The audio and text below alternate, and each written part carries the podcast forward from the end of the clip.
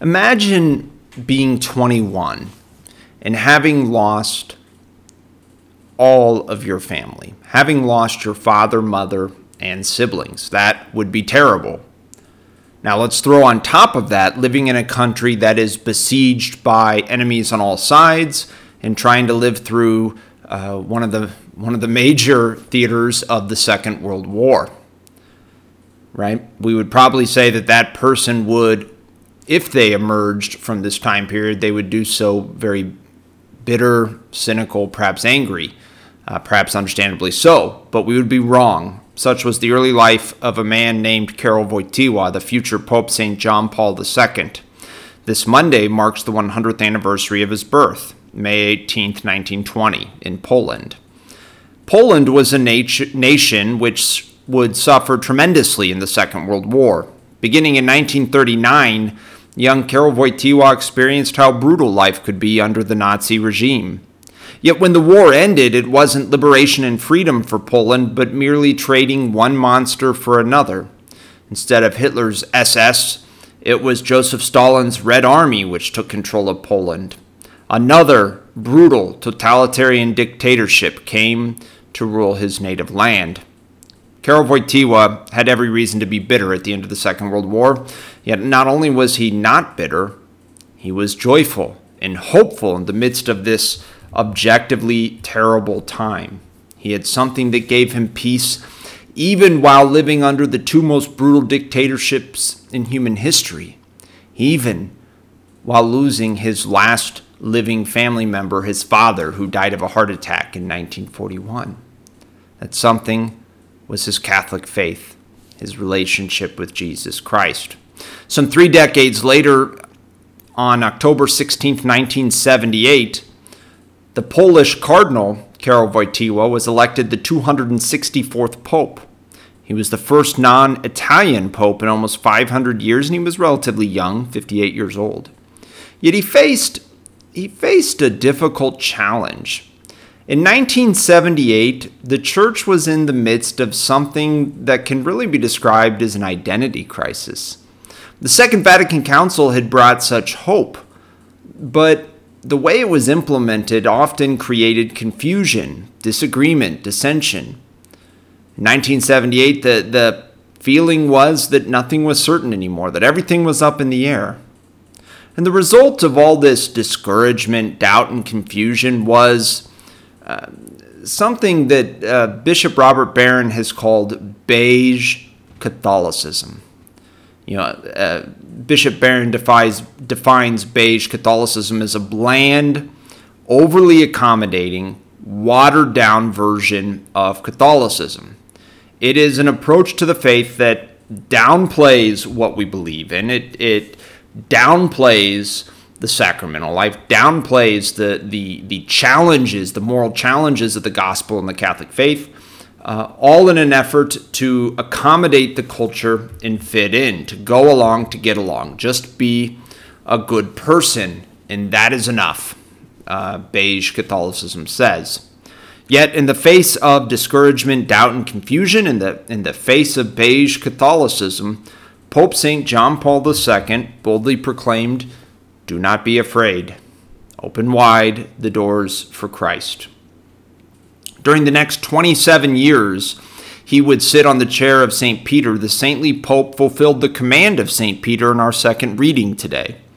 Always be ready to give an explanation to anyone who asks you for a reason for your hope, but do it with gentleness and reverence. At a time when many were doubting, maybe some were perhaps tempted to give up, along comes this Polish pope who, instead of accommodating the secular culture, Instead of downplaying the distinctive vigor, vigorous, uh, vigorousness of the faith, he proclaimed the fullness of the Catholic faith with all its distinctiveness, its challenges, and it began to bear fruit.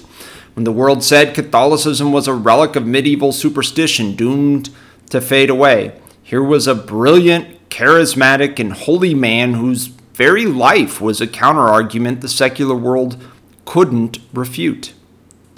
Let me give an example of, of how he com- uh, fulfilled this command from, from St. Peter's first letter from our second reading.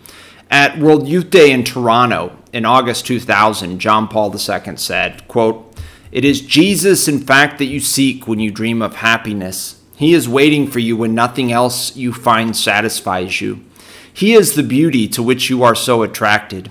It is He who provo- provokes you with that thirst for fullness that will not let you settle for compromise. It is He who urges you to shed the masks of a false life. It is He who reads in your hearts your most genuine choices, the choices that others try to stifle. It is Jesus who stirs in you the desire to do something great with your lives, the will to follow an ideal, the refusal to allow yourselves to be grounded by mediocrity, the courage to commit yourselves humbly and patiently to improving yourselves and society, making the world more human and more fraternal. And we see in this quote, John Paul is calling the young people of the world to embrace the challenge of following Christ. To first recognize that in their heart of hearts it is truly Christ who they seek. But secondly, to embrace that challenge, to not settle for the comfortable mediocrity of beige Catholicism or the secular world. The life of John Paul II, it ought to inspire us to try to live the countercultural, vibrant Catholicism of the saints to engage and challenge the culture, to always be ready to give a defense for the hope that we have in Christ. Because here's the deal St. Peter, in our second reading, he isn't merely talking, he isn't talking merely to future popes. He's talking to us all. We all need to be always ready to give a defense, to give an explanation for the reason of our hope. And really, I think what, what this means is three things for us. First, and for some of us, this first one is going to be the most challenging. First, we need to be willing to talk and even disagree with others about religion. Right? Uh, let me give an example of why I say this is going to be hard for some people. Let's say you're talking to an atheist who says God doesn't exist. Well, the politically correct thing to say is, well, you know, that's not what I believe, but it, you know, you know, that's my truth. You know, what works for you, you do you. You find your own path, right? Uh, that is what the culture says we ought to do. Who am I to question the religious beliefs of another? Says the world we live in. But as Catholics and Christians, we must say no. We have to say, look, I respectfully disagree. You're wrong. God exists. And then this is this is also a challenging part. Here is how we know God exists and to be able to explain that. Now, part of this equation means we need to know the faith well enough to explain it, to defend it. Uh, we need to study, in other words. And I, I, I, know I talked about this last week, but it's true. We need to we need to study and form our intellect. All right, we need to have a spiritual life. We need to pray. We need to frequent the sacraments. But you know, God gave us a rational intellect uh, that seeks to know the truth, and we need to know the truth about the Catholic faith. Uh, so we need to read good Catholic books. Um, you know, for instance, recently I've picked up Pope Benedict XVI. He wrote that three-volume uh, trilogy, Jesus of Nazareth. I, I've been rereading the first volume. I read it before a long time ago, and you know, obviously I didn't memorize it, so I forgot most of it, and and it's been great to reread it. You know, you could you could read the three part Jesus of Nazareth series, or read Scott Hahn or Brant Pitre.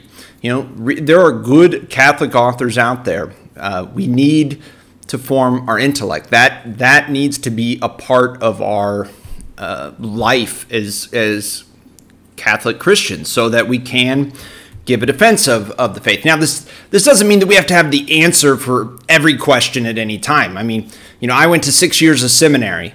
Um, it's still very common for somebody to come to me with a question about Catholicism, and I have to say, I, I'm sorry, I don't know. I'll get back to you. It's okay to say that, right? God knows we're not a computer, you know.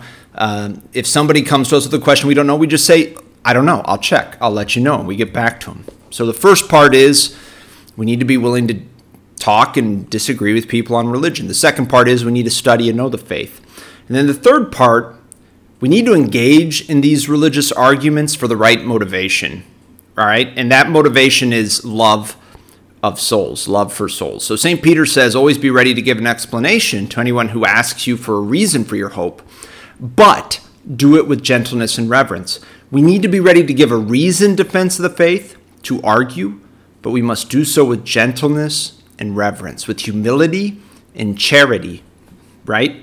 And this actually this actually can be one of the most convincing arguments for the faith because it is so countercultural, right? We live in a world where it's all about making your opponent seem stupid and, and ridiculous. And um, this can really take people by surprise when, when somebody we disagree vigorously with, we still show them compassion and love and respect. We can and should love those we disagree with.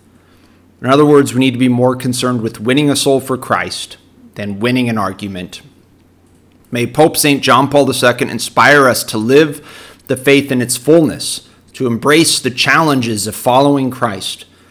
And may we always be ready to give an explanation for the hope that we have in Jesus Christ.